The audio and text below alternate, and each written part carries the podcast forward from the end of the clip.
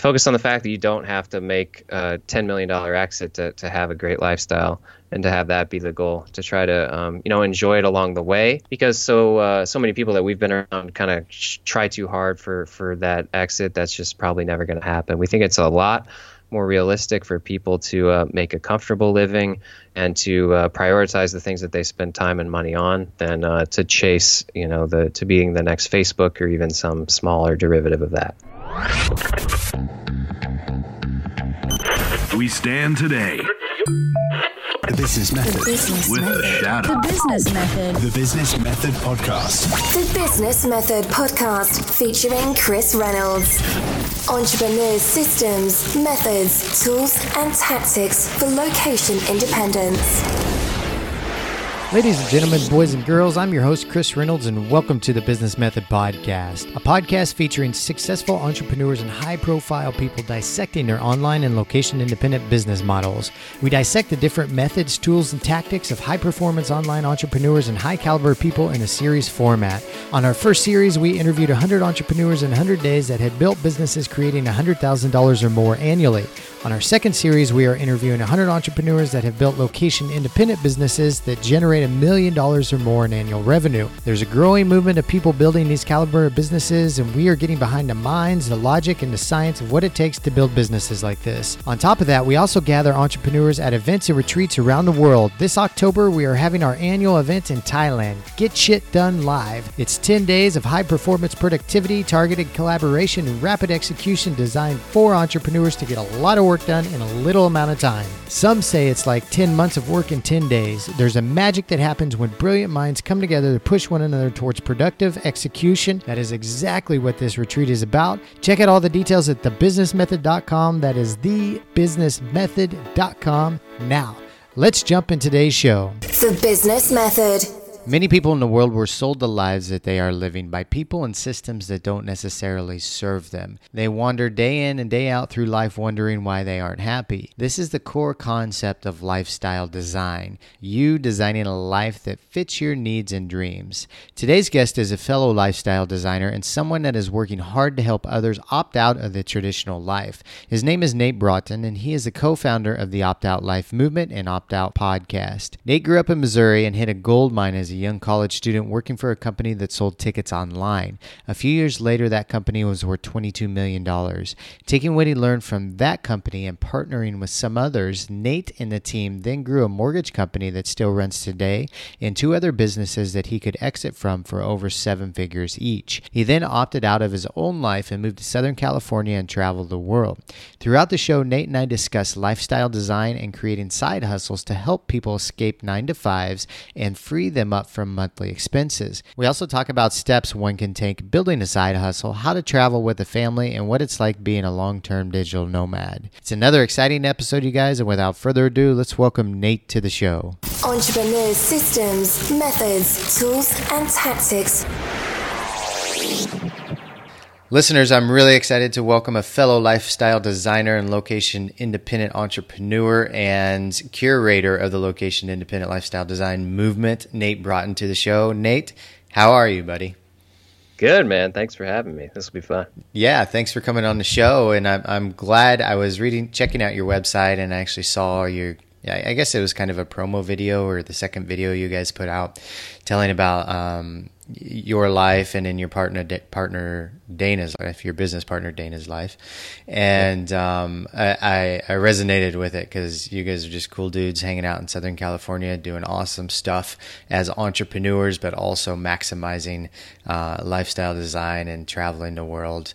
And so I always get stoked when I hear those stories because I'm like, oh yeah, right in the same tribe with you. So welcome to the show, man, and um, I hear well, you kind of mentioned maybe that you may have a fun travel story that you could start the show off with. Do you mind sharing one? sure. You know, it's uh, it's sometimes hard to choose, but uh, but yeah, I got. Uh, I'll, I'll choose one that's right down the way actually. So I'm sitting in San Diego right now, um, and I, am originally from Missouri, but I moved here seven years ago. Dude, I'm from Missouri. And, uh, oh, really? Yeah, I grew up in Lee's Summit. Where are you from? I'm other side. I grew up in St. Louis. Ah, cool. Well, we could chat awesome. more about Missouri talk later. I love it. I love it. Yeah. Uh, so many connections come back to that place. Um, but yeah, actually, uh, it, this isn't one of my. You know, I've done so much uh, travel, like international stuff, in the you know the last ten or fifteen years. But this one's a little older. But when we were 19, my buddies and I, from the University of Missouri, we drove out to San Diego. It was the first time that I'd ever been here, and I had heard so many good things about it. It was kind of like the uh, the utopia place for me to go. So we hopped in the van last day of school, drove out to San Diego at 19, and the second night we were here, we uh, got talked into going down to TJ to Tijuana. Uh-huh. So we uh, we rode the we rode the trolley down from downtown. We crossed over the border and uh, we found a cab. We had no idea where we were going, and we got into the scariest cab ride of my life, um, going about 120 kilometers an hour. Okay. Uh, in and around uh, TJ down to Revolution, Revolution streets. Um, got uh, you know whisked into a couple of different bars and clubs and offered every kind of drug you can imagine. and uh, some of my friends ended up having a good time that night. We'll say that. And uh, I ended up passing out on the train ride back. But it was uh, what was funny about it is since I've moved here, uh, I, I've learned all these things that were very unsafe that we did on, on that trip. Like Right. we, we took every wrong step and.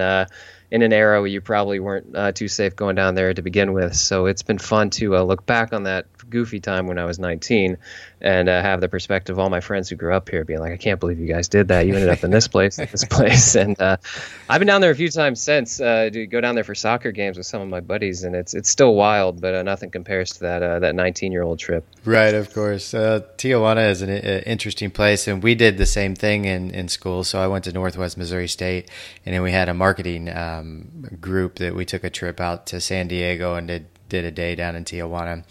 And I was I've I heard about the infamous cab rides down there, and I was like, let's do it, let's do it. And there was a girl in the group. I mean, it's probably smart that we listened to her. She was like, no. We are not doing a cab ride, and I'm like, "Come on, it'll be fun," you know, trying to egg everybody on. And all the guys were in in on it, but this one girl just hold, held strong, and and um, so it's good to know that we probably made the right decision.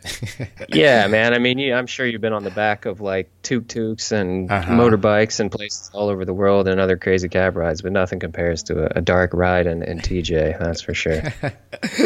all right, well, great story, man. And you're in Southern California right now, That's right. Yep. San Diego, right? Mhm. Yeah, we have an office in Mission Hills, which is near downtown San Diego. Okay. And uh, why I love San Diego, and I think it's one of the best cities in the world. I'm curious why you guys decide to base there. I, it's it, like I mentioned, it was always like this utopian place in my mind. So whether it was from movies or, or punk rock or from from my friends skating and stuff, like it always seemed like the the place to go. Like Southern California and San Diego was like the laid back, uh, more approachable place uh, in Southern California versus like LA. And I don't know. As soon as I got here, I, I felt like I was at home, and I started coming here a lot for conferences. I started coming here for like internet marketing masterminds and retreats, and this is a bit of a mecca for internet marketers um, uh, for one. And so there was a lot of people here that I connected with that were either from here or relocating here, and it made it easy to kind of connect with a community of like-minded people um, on the professional side. And then I actually ended up starting kind of a networking group with my partner Dana that we have Opt Out Life with now 10 years ago. Before I even lived here, I would fly out here and host parties and uh, networking events for other entrepreneurs because I wanted to kind of build a base. Um, so that plus climate plus uh, this is a city that is full of people who, I mean, for the most part, they're here because they want to be here. So I think that makes people pretty open um, to uh, new friendships and uh, new ideas. And coming from uh, the Midwest and St. Louis in particular, probably even more so than Kansas City, in my personal opinion, uh, there's not a lot of churn. So there's not a lot of people moving there. There's not a lot of new ideas um, and openness and things like that. There's just a lot of generational entrenchment and uh, you know provincial thinking and all that stuff. So San Diego's a breath of fresh air, and it's always you know 68 degrees in that fresh air too, so it doesn't hurt. that makes sense. And some cool palm trees and uh, sea breeze as well. I, I always gauge a city by how I feel when I fly into it. So I, when I look out the window and how I'm ex- how how excited I, I am. So I would I remember I would travel back and forth from Kansas City, and I lived in Phoenix for a few years, and I would always see the sights and the mountains in Phoenix and get really excited about being there. And I didn't have that feeling as much as Kansas. Kansas Kansas City, and so now I've been uh, traveling the world for about seven years, and so when I see a city, when I fly into it, if I get that excited feeling, I know okay, this is going to be a place that I should spend some time and return to. And uh, mm-hmm. I think it's just a really cool way to gauge on whether you know you're in the right place for for your life at the time, for sure. I was just going to say Phoenix is a good one for that, and San Diego too, both because of the way you kind of approach. If you're going by that metric alone, um, you're kind of coming in and you got the mountains and the city, and you're kind of close to downtown and, and a, a, lot of stuff that's going on in both regards versus like Kansas City where you fly into like uh, cornfields 25 miles north of uh, or not cornfields but, but, yeah San Diego nails that because you cross right over downtown and land right on the harbor. So it's uh, it's got a good first presentation for people landing on planes. Yeah makes sense. Well sure. Nate we want to get to know you as the entrepreneur that you are. I know you've had uh, four seven figure businesses and sold them recently. Sold your last one earlier this year, and now you're pushing to opt out life. We'll talk about that too. Uh, but I'd love to listen to how this St. Louis boy got his start into the world of entrepreneurship. Absolutely, you know it was uh, it was very lucky, I think, because it happened in, in, in Columbia, Missouri, where I went to college. So I, I didn't really have the entrepreneurial bug. A lot of the people we have on the podcast, a lot of people I've become friends with hustling and you know, making a buck any way they could when they were 15 and 12 and 10 years old. And uh, that didn't really happen for me. I was just kind of more into sports and whatever. But when I got to college, I was kind of quickly bored. I realized I had a lot of extra time on my hands. So I just started looking for jobs. And uh, the first job I found in the student paper was one for uh, a company that was, just said entirely online, work from your dorm room make uh, it was like make 10 bucks an hour or something or it was make good money from your dorm room they were taking advantage of the high speed T1 internet connection back then. This is 2001. Nice. And uh, I just got lucky and got caught up with some guys that were in their mid 20s that had, you know, recently graduated and had started a ticket brokerage. Um, so they were effectively scalping tickets, but doing it online in, a, in an era well before like the consolidation of StubHub and uh, and tickets now getting bought by Ticketmaster. A lot of these things have kind of just all gone up in just a few behemoths. But back in 2001, it was very much uh, every man for themselves on the internet. So these guys had figured out how to do internet marketing really well. And uh, I mean, the first day in the office, I was just starting to learn this stuff. I had no idea what it was, and uh, I was amazed by the power of it we grew that business to 22 million in revenue um, wow. my junior year. Uh, yeah, it was crazy. But I mean, you think back and it was like if you wanted to Google anything, Super Bowl tickets, uh, Shania Twain tickets, Elton John tickets, Cardinals tickets, Cubs tickets, we were number one and sometimes number one, two, and three for all those. And it was so that was a really quick introduction to the power of online marketing and also this alternative approach, I guess you'd say, to business, where um, we started in their their house and the bedrooms and the basement and then eventually in an office and everyone in the office was 22 or 20 24 um, so you can imagine the culture um, that was there. It was a, it was a lot of fun and it was nothing like uh, nothing like what I expected business to be. So that's when I was like this is cool. This is what I want to do. And I've just been trying to kind of replicate that with the marketing and the culture kind of ever since.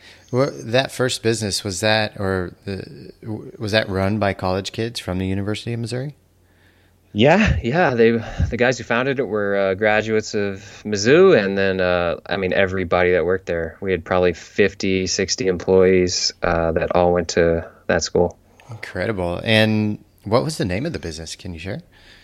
Yeah, it was called Show Me Tickets. So like show the Show Me State, Show Me Tickets. Uh, it was, uh, and then it was acquired in 2005. So it was, uh, you know, a quick run. I was there for four years and was kind of the head of marketing and then the business got bought and we started a bunch of other stuff um, just because we knew we had the skills to market kind of anything. And uh, i mean digital marketing is a beautiful skill to have and it's it's obviously evolved into a lot of different uh, methods these days and it's a lot more competitive. But even going back 10 or 15 years it was it was much like a superpower where it was like choose your industry. Right. We can generate customers. So that's kind of what we did and we got into more is, and uh, that became a big thing. We launched this nationwide mortgage bank, and um, it's still around. I mean, there's over 2,000 employees at this bank that um, the same group kind of founded, and um, those guys still own. And uh, you know, that's part of my rise over the next four or five years after we exited the ticket business was being the CMO of this mortgage company that we grew large, and I ended up just cashing out my shares of that so I could move to California and uh, and start some other stuff. Wow, cool. Did you guys start this the mortgage business out of Columbia too, or did you guys move back to St. Louis? Yeah. Yeah. Yeah, no, it's it's still it's still headquartered in Columbia. There's over a thousand employees in Columbia. Wow. it's one of the largest employers in the city. with And, the uh, with the same founders from the ticket business. Yep, same oh, cool. guys. How cool, man! And and how long did you work with that company? Uh, we actually, so we kind of started it on the side when we still had the ticket business. So it was from 2003 until uh, the end of 2010 is when I officially kind of cashed out and uh, moved out here um, Okay. shortly thereafter. And you uh, ran a couple other businesses on your own, right? Yeah, it was this, the, you know, if you kind of get the background that I've been telling, we were very entrepreneurial and we had this, excuse me, online marketing bets. We would start stuff just kind of on a whim. And uh, so we had started two other businesses while we had the mortgage company. We started uh, suretybonds.com, which was an online insurance agency modeled after the mortgage business. So we were licensed nationwide to do primarily surety bonds, uh, but you know it's just basically commercial lines of insurance and some other things. And uh, some of the guys that worked for me in marketing partnered with me on that and really ran with it. We grew that business for. Um, five years and then sold that one in 2014 and um, and then the other one was uh, I took a couple guys out of the marketing department there and partnered with them and we moved to San Diego together. So actually when I came out here we brought eight eight or nine uh, people from Missouri to San Diego opened up an office here and we had a company called Spread Effect that was just digital marketing services um, publishing network basically. So we published articles around the web um, in all different categories um, for PR agencies, for marketing teams, and for SEO teams um, around the country. We had big clients like uh, AT&T and Verizon, and then just kind of small mom and pop marketing teams as well um, out here in San Diego, and grew that for a while, and actually sold it as well in 2014. That's fascinating, man. Just college kids from Missouri making it big. I like that. Mhm. How long have you guys been in San Diego now? A little over seven years now. Okay, cool. And uh, what was the primary motivator to leave Missouri? Because you had your team there, you had you were set up, you had success there. What was what was the the, the real thing that that uh, broke the camel's back and sent you guys out there? Yeah, you know, if I would have stayed, I'd probably be a lot richer even. um, uh, so no, it was uh, it was totally about like kind of the stuff I was sitting at before, wanting to be around a different uh, crew of people and the climate, and I just had always felt like success to me would mean getting out in some way. Uh, you know, I I actually had designs on going to college outside of the state, but that didn't happen because I was dating a girl who's now my wife, and I kind of stayed there for her. And it just, I don't know, it bubbled up a lot where it was like this huge desire to travel, um, travel the world, and then also just live in a different place and do something different. And as I would go out, uh, being in this internet marketing industry, I would meet so many people at these conferences around the country, in Vegas and in California and on the East Coast, and they were living a, a lifestyle that seemed appealing to me, where they didn't have, uh, you know, they didn't have to go into an office every day necessarily, um, and that office definitely wasn't in St. Louis or, or anywhere near like that. Um, it seemed like they were a little bit freer, and I was like, this is the perfect skill set for someone who wants to live remote and live independently. If you can do what I already know how to do, you can be anywhere. So I, I was confident that I kind of had the skill set and the network to do that. And I was like, this is the perfect thing. I can, uh, I just need to figure out a, a graceful way to exit the stuff in Missouri and uh, use that some of that momentum. And um, I'd be foolish not to go try this. And another big reason was uh, my wife and I were married, but we didn't have kids yet, and we really wanted to travel a ton and live somewhere different. So the timing also was kind of like we we should do this now, not two years after you have kids. It's a lot harder to move than 5 years before you have kids. So the timing just kind of lined up as well. But now you have kids and you're traveling quite a bit. Is it is it difficult for you guys, or do you manage pretty well? How do you balance that? I think we manage it pretty well. I, you know, I joke on the podcast and with the opt out life stuff. It's kind of like the question I get the most, um, and I got most before we headed in this. You know, it's like, how are you pulling this off? Um, because it's it's challenging. Yeah, I, I think it's just we care we care so much about travel, and the the highs of travel mean so much that we're willing to go through the pains. And I think a lot of people, uh, rightfully so, just kind of get too frustrated with the, the costs or the uh, the logis- logistical challenges or whatever, and they're like they're just not going to do it. But for us, it's it's just so awesome to continue to travel and to share with our kids. So I, I love that my son spent his first birthday in Copenhagen, you know, uh, like up till midnight on the solstice because his cool. birthday's 23rd. And um, like cool stories like that are, are priceless to me.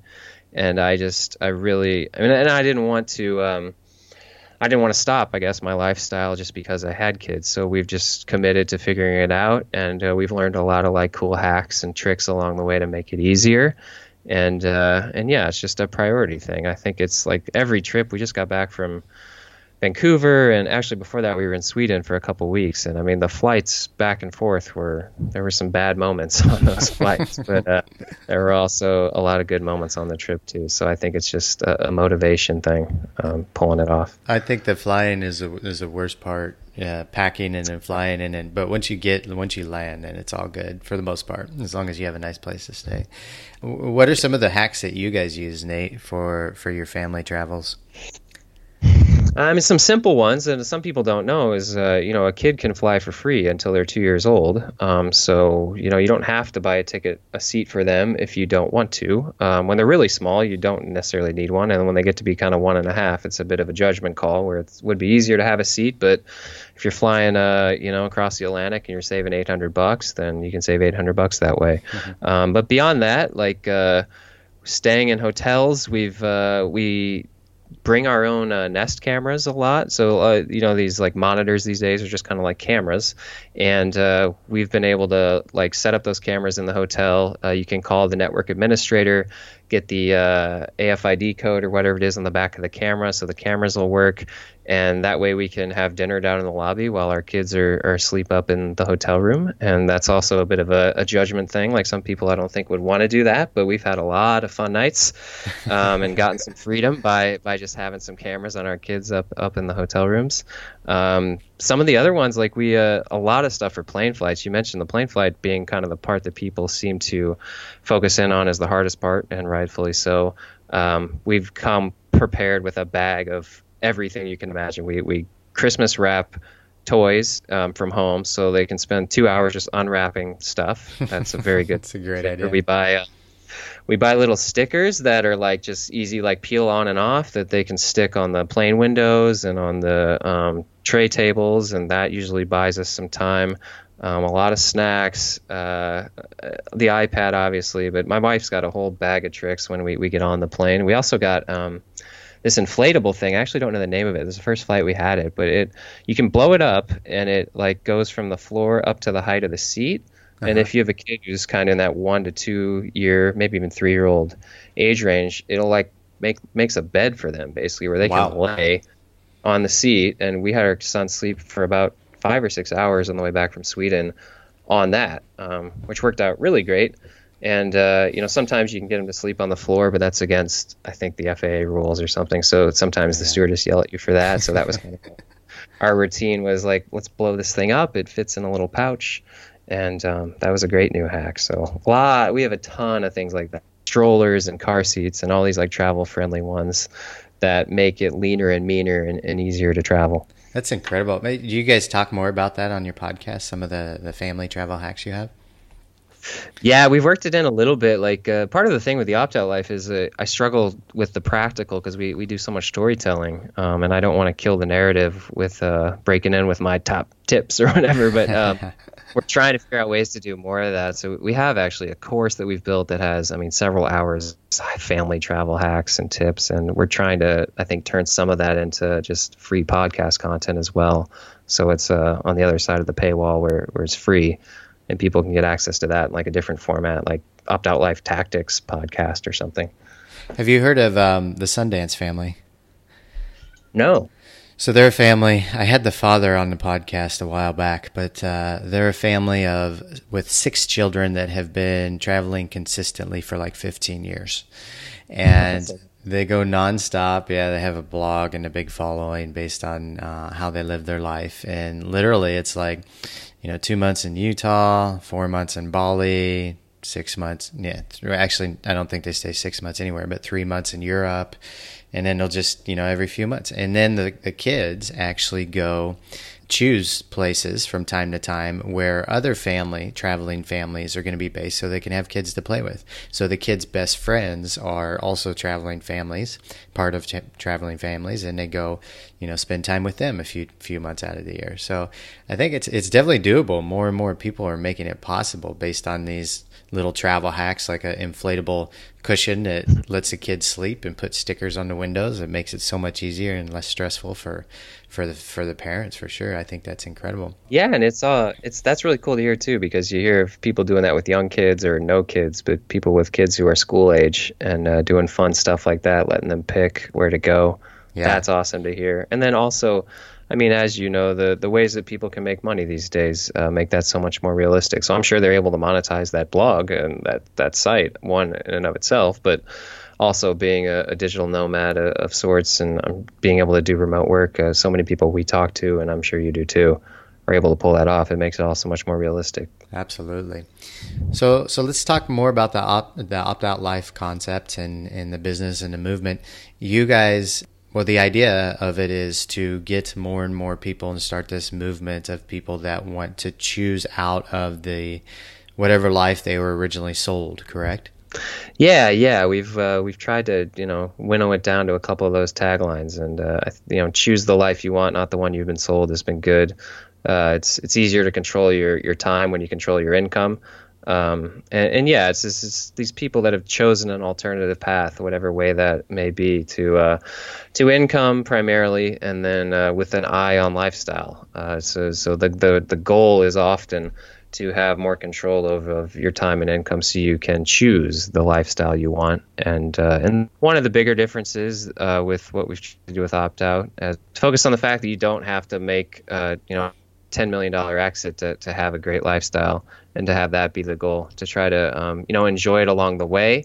Because so uh, so many people that we've been around kind of try too hard for for that exit that's just probably never going to happen. We think it's a lot more realistic for people to uh, make a comfortable living and to uh, prioritize the things that they spend time and money on than uh, to chase you know the to being the next facebook or even some smaller derivative of that Right. That's a really good way to look at it because so many people think you need to create something so big in order to create this lifestyle. But really, I, am in Thailand right now, and honest to God, there's so many people that live here well on a thousand, fifteen hundred bucks a month. And I come here every October, right. November. Um, we'll get a one bedroom apartment with a view uh, in a resort with a pool, eat out almost every single meal, and all, all and, and then go on adventures, downhill mountain biking and go see the elephants, and I'll be surprised if I spend fifteen hundred bucks in that month on my living expenses. Like it's really uh, completely doable. A little bit more challenging in San Diego, but um, sure, but hmm. but a lot of people can can manage it. What are some of the, the the more inspiring stories you guys have had on your podcast? You know, I love so many of them. Um, some of the more recent ones, we had a we had a former LA cop on. Tim Bourquin was his name, and uh, is his name, and he spent seven years on the force there. Uh, he was day trading stocks uh, in his spare time, and uh, this was going back into the 90s, so it's been a while. But uh, but yeah, he worked on the force for six or seven years, and he's got a nice story where he uh, you know it was Christmas Eve six years into that, and he was dropping off his wife and his daughter at the in-laws and he was going in for his eight hour shift and he just decided then and there that you know no more of this. Like i can't i'm not going to live my life this way no matter no matter how great uh, a lot of the aspects of working for the police department are. Um, and i mean that in the way that there's a nice pension and there's uh, a lot of uh, dependability in the job there. I think that's a a harder job than some others to leave. Um, I know it's kind of a loaded uh, profession with all the things that can happen to police officers, but it was it was his career, and he uh, and he made the leap out of there because he wanted to be not have that happen on Christmas Eve, and he uh, and the way he was able to do that, which is something we key in on a lot too, is he kind of had these side hustles going for for some time that were hobbies that he would, you know, he would work a, an eight or ten hour shift and he would come home and then he would work four hours on his side hustle. And it grew into this thing that he was able to kind of you know he was confident enough that he could leave his career and the guaranteed uh, long-term future for for that and to turn it into a real business. And he did. He grew one of the most successful events for stock traders um, around in the late 90s and early 2000s and sold it. Wow. and he's gone on to do a few other entrepreneurial things as well um, and I loved that story because it it showed that some people can uh, you know make the leap out of those situations. And uh, and the, the way to, to make it more realistic than ever is to, to have kind of a something going on the side. Because I think a lot of people want to be entrepreneurs or they have fantasies of taking this idea that is this grand idea that's in their head and turning it into reality. But that's almost too hard uh, too much of a leap I think to make. And we encourage people to play around with things on the side. Like so many businesses I started, as I've kind of explained, started as something we were just messing with um, while we had other businesses. So many of my partners' uh, streams of income are just what you call side hustles that he does for an hour or a month. But they produce meaningful income, and it allows him to uh, to not have a real job. It allows him to to he moved to Bali for a year and a half, and a real big reason was his side hustles, not his uh, not his profession as an attorney. So I love stories that illustrate that. And uh, one other one, quickly, I'll say we had uh, who was actually a guest of yours, I, I think, was uh, Jack Haldrup, Oh yeah. who um, started uh, um, the soap brand. I call it the kid in his soap brand. um, Dr. Squatch. but uh, right? big Doctor Squatch, yeah, I'm a believer, man. I use that stuff now. Um, I, but I've got to try a- it out still. yeah, yeah, he definitely converted me. But such a cool story of a of a someone who was younger, who uh, you know was working a job for a couple of years that he wasn't too into. And uh, what I liked about his story was he just kind of was like, I have to come up with an idea before I get off this plane. And he just came Yeah. up with one idea, and the idea was to start a soap company, and he turned it into a five million dollar business. I just I think that's a beautiful story um, for, for just committing to something and making it happen. So we love uncovering those, and and it really it illustrates that uh, people of all different ages and backgrounds are pulling this off, and um, opting out really mean whatever you want it to mean. Uh, it, that's kind of a good and bad thing. Um, but I think a good thing in that it doesn't have to mean quitting your job and it doesn't have to mean um, starting something that grows to 10 million it could be a lot of stuff in between um, it's just whatever allows you to to take back a little bit of control allows you to not have moments during the day where you're like doing something that you don't want to do So you guys have a community with Opt Out Life, right? Yeah, yeah, we're start, we're trying. We're we're building Yeah. one for sure. Um, the Facebook group. Uh, we just did a live event here in San Diego last weekend, um, where we had about 50 or 60 people come out, um, and I think we're going to start doing those a, a lot more. So it's slowly growing. Definitely, you know, the the thousands of people on the email list and a lot of interaction with them as well. But, um, but yeah, getting there.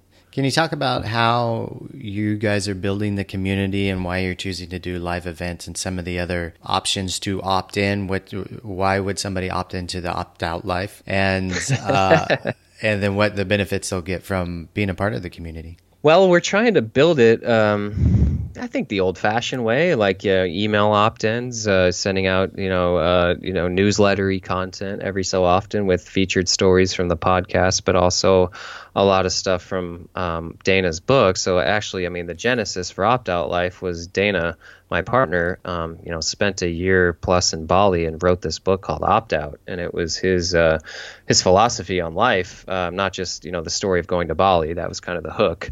Um, where he, you know, sold everything here in San Diego, and you know, his his daughter was out of the house, and him and his wife moved to Bali, and uh, to reset. But uh, but what the book really was was his approach to uh, to income through um, through side hustles, through uh, buying businesses on the cheap, through real estate investing, and uh, and then on the uh, the other side like expense control and, and travel and lifestyle and all that stuff's in this book. So we we've been trying to um, repurpose a lot of it, make it uh, more um, you know bite sized, and give that out through the Facebook group, through the newsletter, and uh, we've also built a few courses that uh, we're putting out there, and uh, we're really working towards building it into monthly membership where there's you know there's themes, and you can access some of some of that content depending on where you're at, whether you need a, ideas to start your first side gig or side hustle. We've got hundreds of them of real world examples with you know step by step how to do them, examples of people in the community who have done them, and access to talk to those people.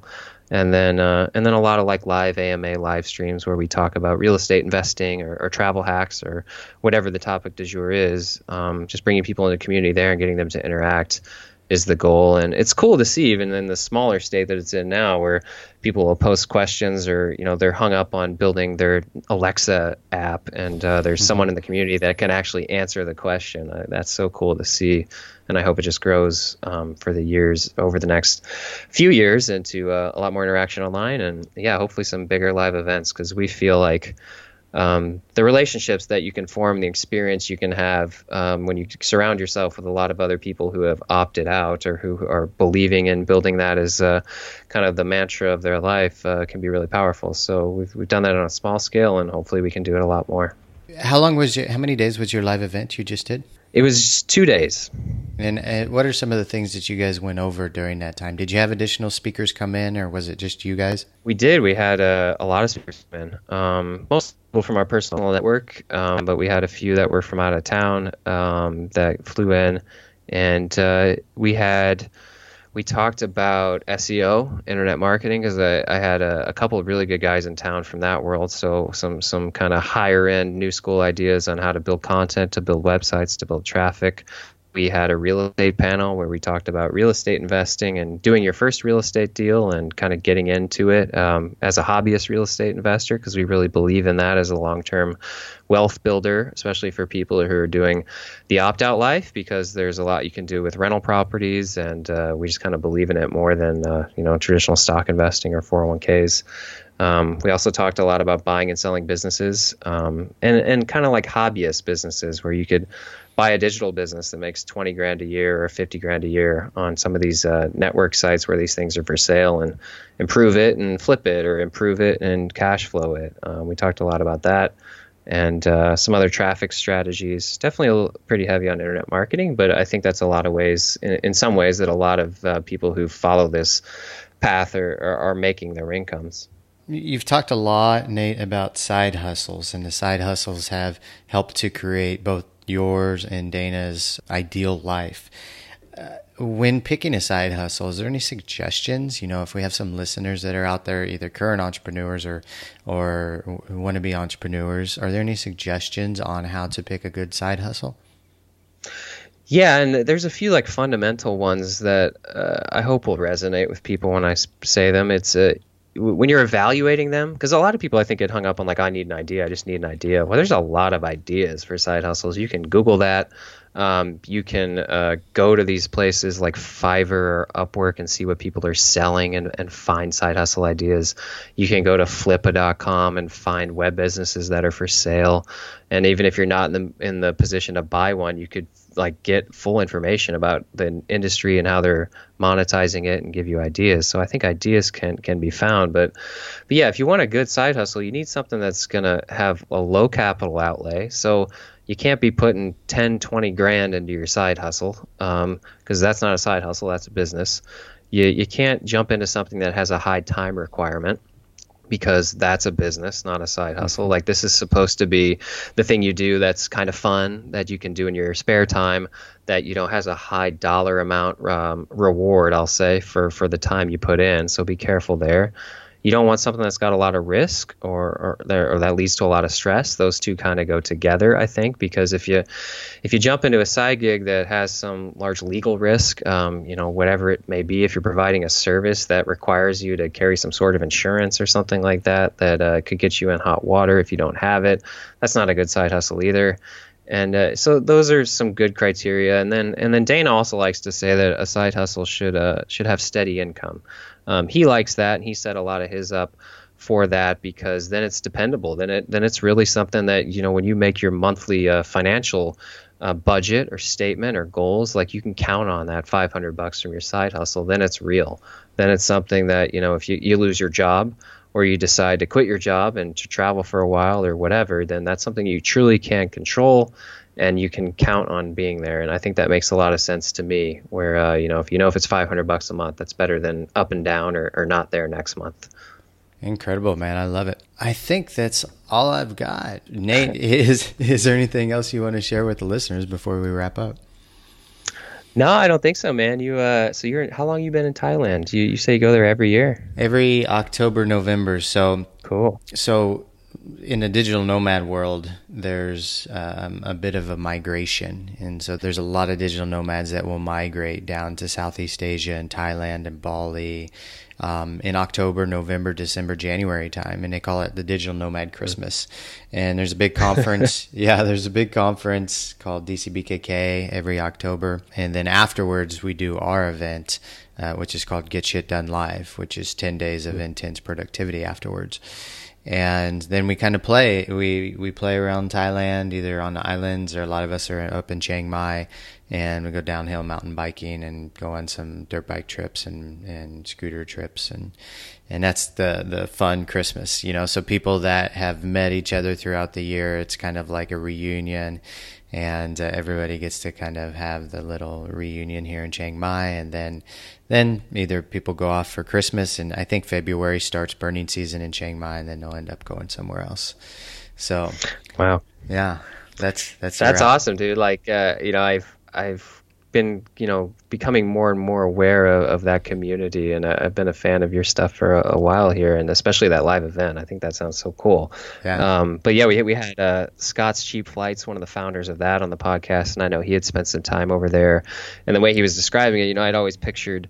You know, a, a lone a lone wolf with his laptop in a in a in a hostel somewhere, but you know, it's like no, there's like 20 of us in a co-working space, and we all hang out, and it's like a mastermind. Uh, that's really cool that that community is there. It's got to be so fulfilling to be around, and, and so beneficial when you're kind of all doing the same thing, um, and then also you know having fun half the time too. So that's cool, man. I, I'd love to uh, make it out there sometime and get more plugged into that world because I think it overlaps a lot with uh, with what we're putting out there with Opt Out Life. Yeah, absolutely. And and the really cool is think that it's been going for a few years. So Chiang Mai is kind of like the hot the hub, and actually Bali too, the hubs. You know, so any co-working space you go into, you're going to be numerous entrepreneurs and digital nomads that are living this lifestyle. It's kind of like a university campus, but you know, cities like Lisbon, Barcelona, Berlin, uh, even Sofia, Bulgaria, Tbilisi, Georgia. You know these these places all around the world, in Bali, of course, and and Davao, the Philippines.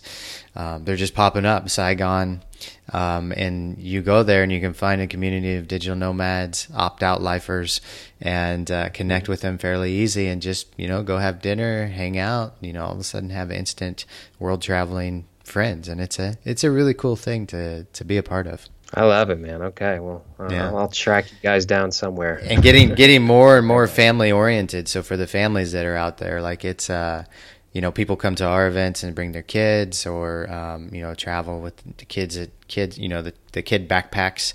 They'll put a, their kids in the backpack and then you know go and travel and have their suitcase behind them. You know, it's it's really interesting to see. It's a new way to live for sure.